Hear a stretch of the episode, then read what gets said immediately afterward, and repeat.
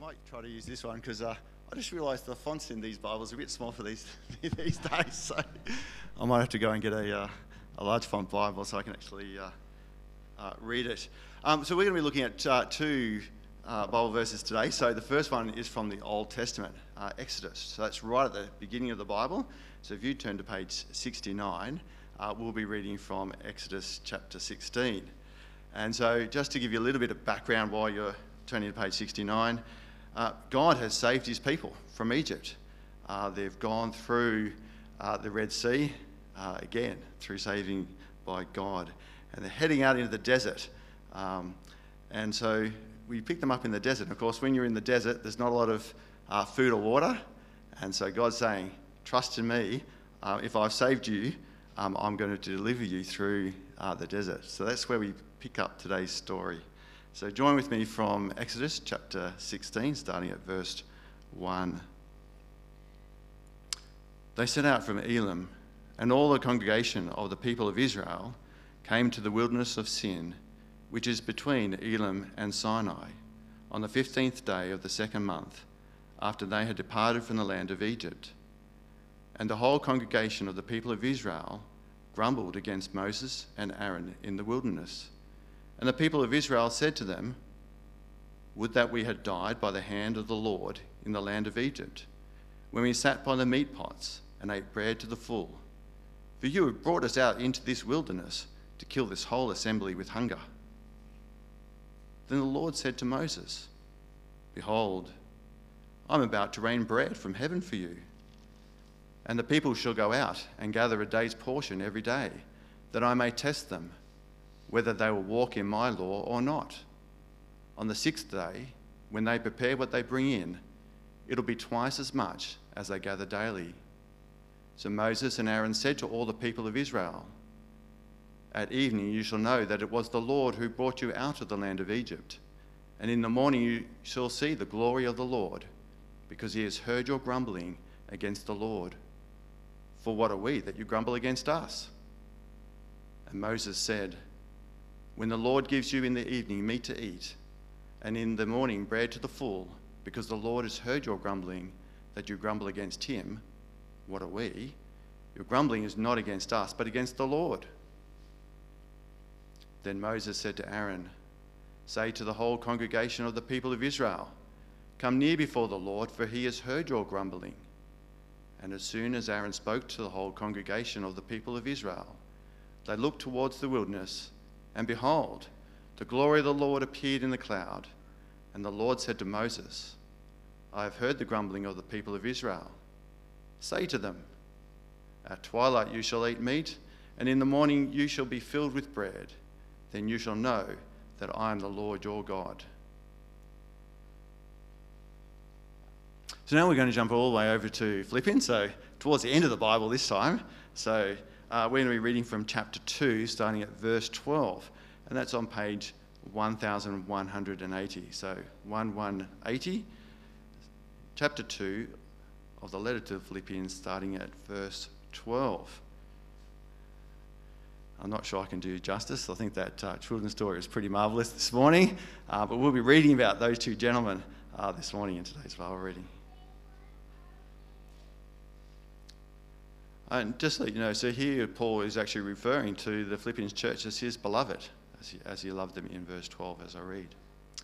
Therefore, my beloved, as you have always obeyed, so now, not only as in my presence, but much more in my absence, work out your own salvation with fear and trembling. For it is God who works in you, both to will and to work for his good pleasure. Do all things without grumbling or questioning, that you may be blameless and innocent. Children of God without blemish in the midst of a crooked and twisted generation, among whom you shine as lights in the world, holding fast to the word of life, so that in the day of Christ I may be proud that I did not run in vain or labour in vain. Even if I am to be poured out as a drink offering upon the sacrificial offering of your faith, I am glad and rejoice with you. Likewise, you also should be glad and rejoice with me.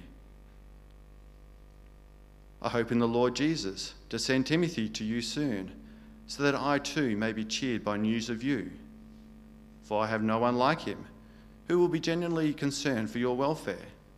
They all seek their own interests, not those of Jesus Christ. But you know Timothy's proven worth, how as a son, with a father, he has served with me in the gospel. I hope therefore to send him just as soon as I see how it will go with me, as I trust in the Lord that shortly I myself will come also. I have thought it necessary to send you Epaphroditus, my brother and fellow worker and fellow soldier, and your messenger and minister to my need. For he has been longing for you all and has been distressed because you heard that he was ill. Indeed, he was ill, near to death. But God had mercy on him, and not only on him, but on me also, lest I should have sorrow upon sorrow. I am the more eager to send him, therefore, that you may rejoice at seeing him again, and that I may be less anxious. So receive him in the Lord with all joy, and honour such men, for he nearly died for the work of Christ, risking his life to complete what was lacking in your service to me.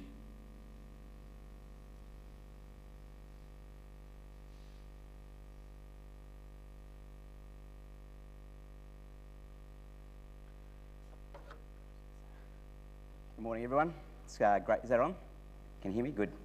Great to see you all this morning. It is uh, good to be with you again. It's been a while, isn't it, since I've been down here? And so, if you don't know me, my name is Rod.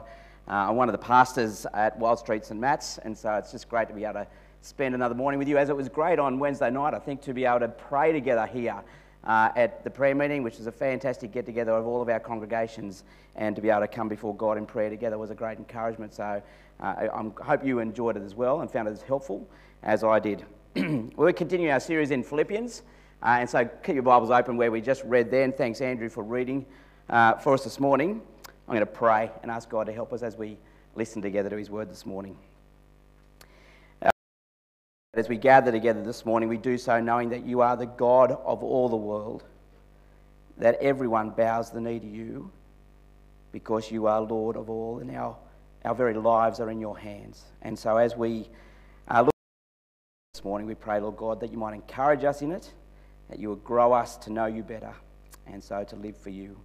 And we ask it in Jesus' name. Amen.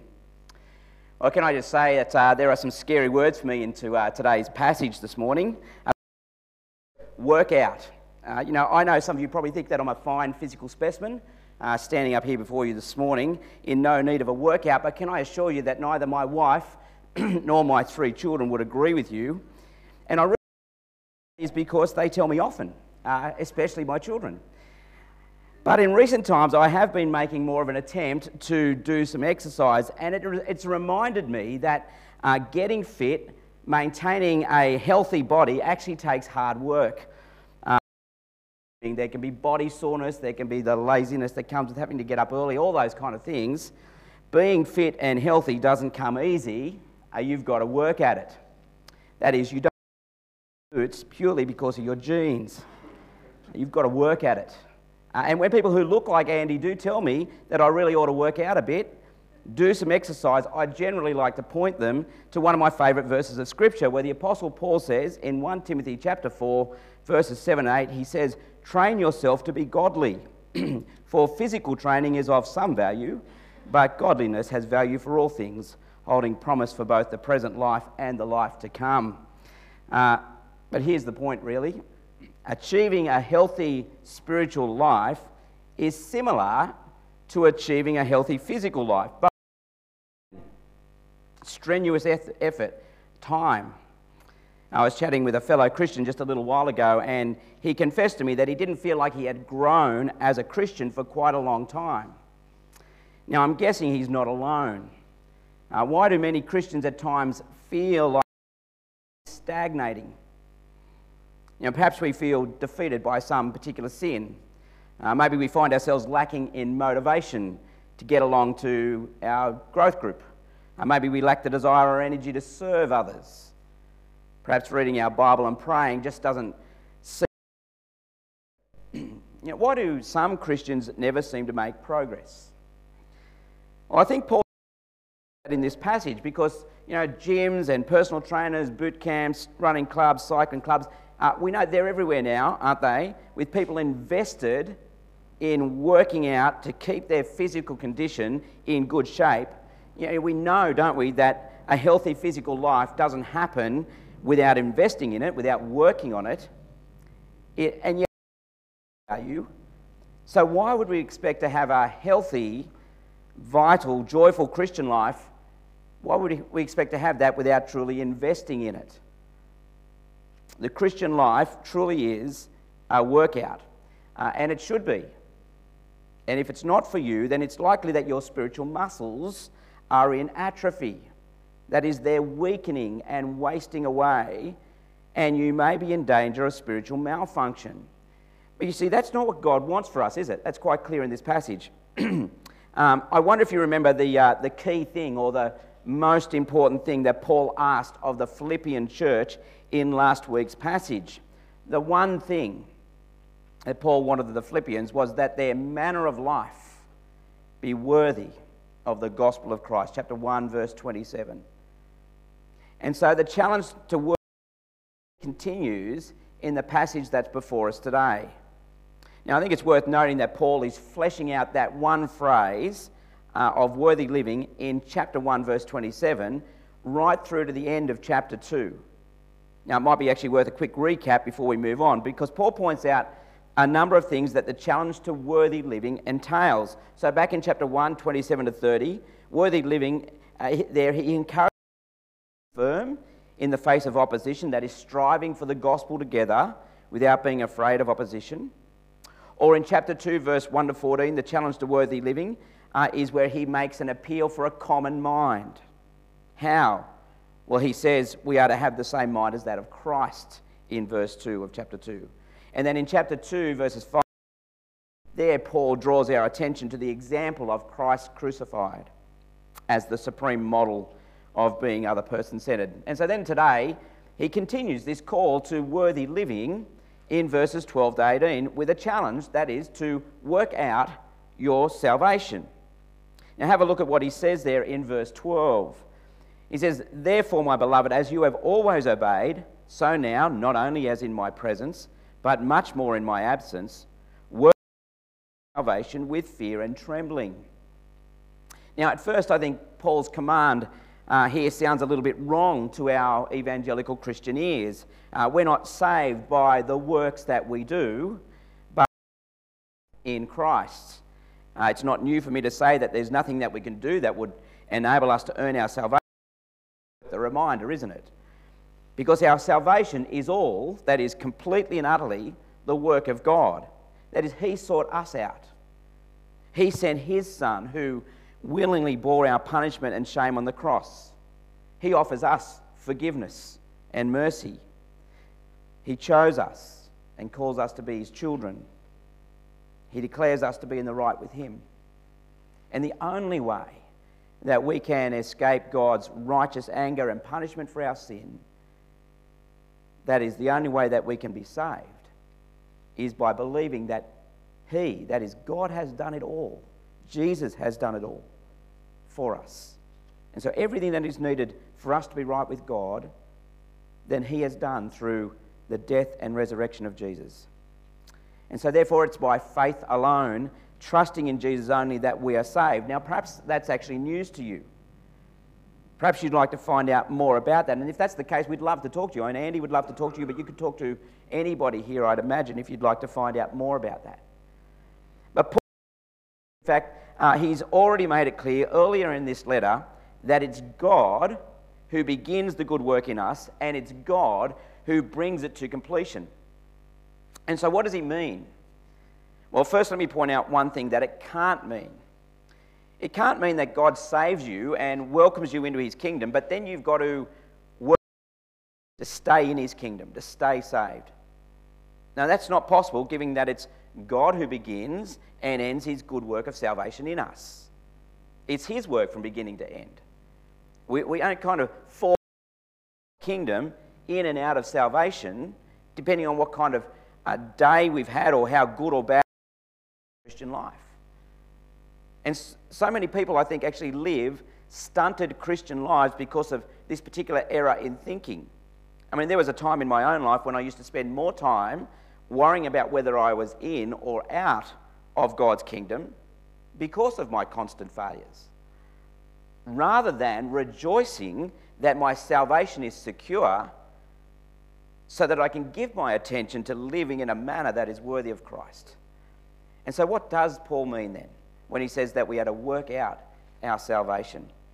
Well, can I just say, I think that the way it's written is a little confusing in English. It's actually better, I think, to say, instead of work out your own salvation, it's actually better to say, outwork your own salvation. Work out how your salvation operates in everyday life.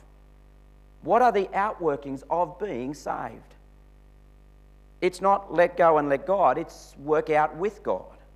And Paul kind of makes it clear that to live a life that is worthy of Christ actually requires hard work. The continuous, strenuous effort. And so, if we're going to live God honoring, Christ worthy Christian lives, then we can't just sit back and think that it will happen all by itself. We have to work at it. We have to put in the hard yards of knowing what pleases God and then working hard at doing it. But notice what he does go on to say in verse 13. he says, Work out your own salvation with fear and trembling, for or because it is God who works in you, both to work for his good pleasure. Now, the incentive for us to work is primarily because God is at work in us. That is our incentive. He is at work in us at the level of our hearts and minds and wills and our actions to achieve His good purposes. He's not just interested in our conversion, becoming a Christian, He's interested in our entire lives lived out to His glory. It's the reason that we shouldn't lose heart and give up when we fail, even if we do it over and again, because God won't give up on us. We need to actually draw encouragement from that reality and then persevere. It's the same with physical exercise, isn't it? I mean, there are times we don't feel like going for a run, or we don't feel like getting up early to have a swim before work, or we're tired and the body's a bit sore, but we know that if we keep at it, that things will improve. And so we can even be even more certain in our Christian lives that we will grow more like Christ as we keep at trusting Jesus, living his way, not giving up, not being lazy. Why? Because God is at work in us, guaranteeing to bring about his good purposes in us. However, the, the reason it's with fear and trembling that we work out our salvation is because we know that, uh, that this Jesus, who humbled himself to be put to death for our salvation, has been exalted to unequaled glory and power as the Lord of the universe. And because the time is coming when every knee will bow uh, and every tongue will confess that he is Lord. So the first time he came, he came as our Saviour. And now's the time that we should recognize that. But the next time that he comes, it will be as our Lord and Judge. And yet, as Christians, we don't wait until then, do we? We bow to him as Lord in our lives now. And so instead of bowing to our comfort or security or happiness or success or status, I mean, those things want you to bow to them. But instead, we bow to Jesus as our Lord. And so the question that remains is how? How do we go about working out our salvation? Uh, the answer to that question from this passage is that we go about working out our salvation the same way as Christ, by other person centeredness. Now, Christ's whole manner of life, remember, uh, was for the sake of others. He didn't demand his rights. He didn't stand with pride on his credentials as a means to secure our adoration and obedience. he didn't enforce his authority. He came to serve us. He didn't insist on his own interests, but he humbly operated in our best interests. And so, if we're to kind of work out our salvation by other person centeredness, then it makes sense of what Paul says next. Look at verse 14. he says, Do all things without grumbling or questioning, that you may be blameless and innocent children of God without blemish in the midst of a crooked and twisted generation, among whom you shine as lights in the world, holding fast to the word of life. Do all things without grumbling or questioning. Now, it's staggering, isn't it, that, that God's people are prone to grumbling even after all that He has done for us. But it's not new, is it? I mean, we saw it, didn't we, in our Old Testament reading of Exodus after God had just rescued Israel from slavery in Egypt.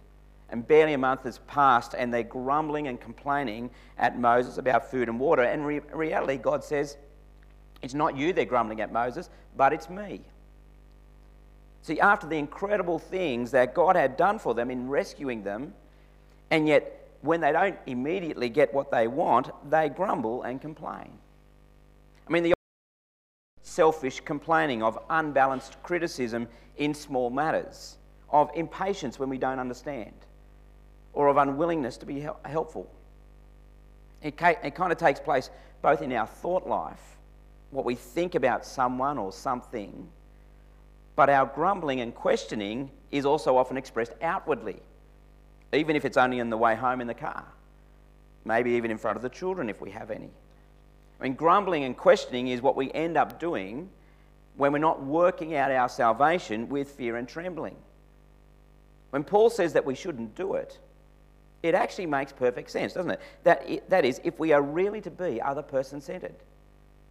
I mean, grumbling and questioning normally surface, surface when we're discontent, when things aren't going our way. In fact, self centeredness is normally the root cause of this kind of questioning and grumbling. But what we're called to, of course, is to be other person centered. Now, I'm actually convinced that, that this is one of the hardest areas of life to be blameless and innocent children of God. I mean, generally, Christians know that it's wrong to behave like this. But instead of repenting, of turning away from our behaviour and asking God's forgiveness, we just kind of repress our behaviour. So, in other words, we kind of hold back our outward grumbling, except perhaps to a spouse or close friend. That is, we, we kind of repress our feelings, but we don't repent. We still harbour those complaints and criticisms and impatience in our thought life. The problem is, of course, that our, our negative thought life twists and distorts us, and eventually our increasing discontent does bubble over into our outward expression. And we do start making accusations or we gossip, gossip or we put people down, we grumble. And perhaps we start to make excuses for not turning up to something or being involved. We take the high ground and, and quickly find fault, but never actually deal with things as we should as Christians. And the disturbing result is that we end up looking more like this crooked and twisted generation rather than standing out as lights in the midst of it. And so our manner of life at that point is unworthy of the gospel of Christ. And so we need to work out our salvation in the same way as Christ by being other people centered. I mean, if the Philippians weren't sure what that would look like, then Paul actually, notice here, Paul gives them an example of two shining lights who we've already met this morning, haven't we? Timothy and Epaphroditus are examples of worthy Christian partners. Now, let me just pick it up, if we can, there in verse 19. Paul says, I hope in the Lord Jesus to send Timothy to you soon, so that I too may be cheered by news of you, for I have no one like him who will be genuinely concerned for your welfare. They all seek their own interests, not those of Jesus Christ. But you know Timothy's proven worth, how as a son with a father he has served with me in the gospel. I hope therefore to send him just as soon as I see how it will go with me. And I trust in the Lord that shortly I myself will come also. You know, what a, what a great commendation Paul gives here to Timothy. I have no one like him, Paul says. Now, that doesn't mean that there are no other godly people around Paul, but Timothy actually sets the standard high when it comes to other person centeredness. Timothy looks out for Christ's interest, not his own. His genuine interest in the welfare of the Philippians amounts to genuine interest in Christ. And so Timothy has, has actually learned his attitude from Paul, like the patron saint of who, of who thinks correctly about himself. And Timothy had served with Paul like a son in the family business. But even more importantly, Timothy was a follower of Christ who humbled himself for the sake of others. You know, the other person Paul draws the Philippians' attention to here is their own leader, to Epaphroditus. Uh, look, at, look at what he says about him in verse 25. He says, I have thought it necessary to send to you Epaphroditus, my brother and fellow worker and fellow soldier, and your messenger and minister to my need. For he has been longing for you all and has been distressed because you heard that he was ill. Indeed, he was ill, near to death. But God had mercy on him, and not only on him, but on me also, lest I should have sorrow upon sorrow. I am the more eager to send him, therefore, that you may rejoice at seeing him again, and that I may be less anxious. So receive him in the Lord with all joy, and honour such men. For he nearly died for the work of Christ, risking his life to complete what was lacking in your service to me. You know, Paul has great affection for Epaphroditus, doesn't he? Fellow worker and fellow soldier. I mean, as an expression of their partnership, the Philippian church had not only sent money to Paul, but they'd also to minister to any of Paul's needs and also with Paul in the cause of the gospel. And in doing so, uh, Epaphroditus had gambled his life. He exposed his own life to danger for the sake of being with Paul. That is, he was willing to die for the work of Christ. And even though he did nearly die, his concern wasn't for himself. He was more concerned that the Philippian Christians back home had heard about it. And his concern is that they would be concerned for him. Honour such men, Paul says. What is it about these men that we're to honour? Well, they are concrete, visible examples of what Paul has taught.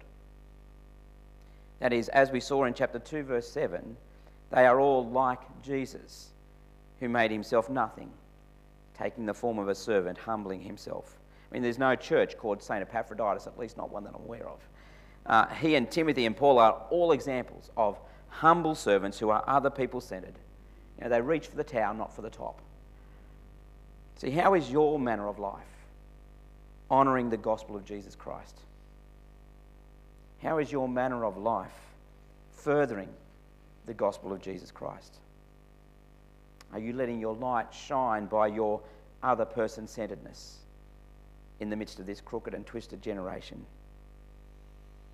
You know, imitation is the way we learn most things in life, uh, whether it's the Australian accent, uh, some sporting ability, even much of our behaviour, which is why our parents, for example, are often concerned about uh, who their kids hang out with.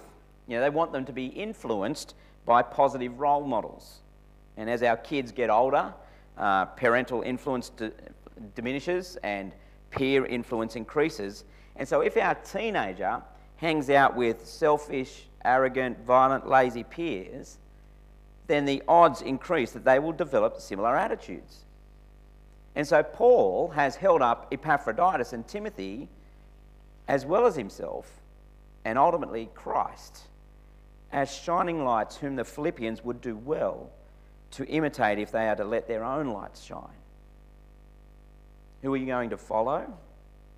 Who are you going to learn the Christian life from? Given that much of it is modelled to us. Now, of course, Paul and the Lord Jesus himself are our best and foremost examples. However, can you identify any shining lights among us here at St. Matt's that you can learn from?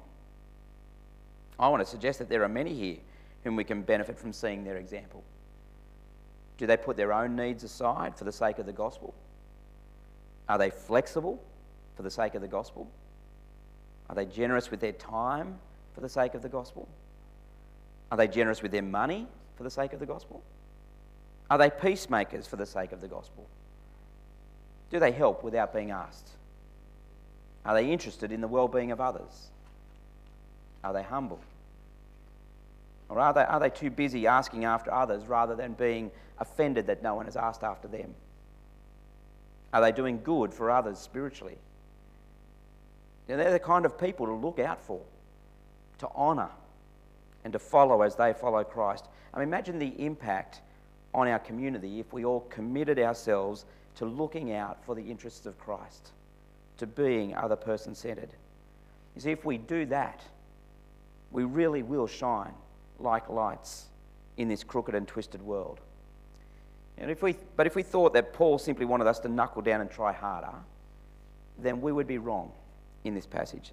Yes, working out your salvation or living a, a worthy Christian life does require continuous, strenuous effort until the day you die or until Christ returns. It is wise to read your Bible so that God can be speaking to you and for you to be speaking to Him every day. Make it a daily habit that is more important than any exercise routine that you've got set up. Read good Christian books. There are bad ones, so check if you're not sure. But meet up with someone to read the Bible together and spur each other on in your Christian lives. Prepare for growth group each week, not only so that you get more out of it, but because you'll be helping others as well. But remember this you are God's workmanship. If you're a Christian, it's because God began a good work in you, and He is actively engaged in completing what He has started in your life. But if you belong to Christ, then you need to be more than a spectator at an event. You've got to get off the bench and get yourself into the game of living a life that is worthy of the Lord.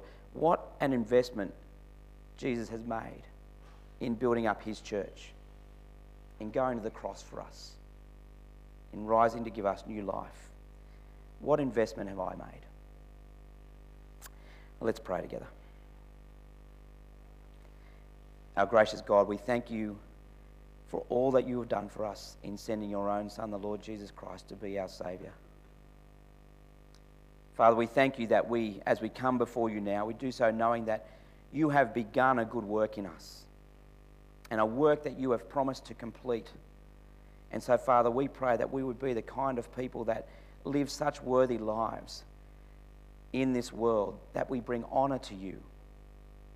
And we pray, Lord God, that we would be willing to work hard to try and understand what it means to live a life that is indeed pleasing to you, that is other person centered. Please forgive us for the times that we fail to put others before ourselves. Help us to recognize, Lord God, that as we serve you, we serve the good purposes that you have for all of us. And so we ask your help as we do this together. In Jesus' name, amen.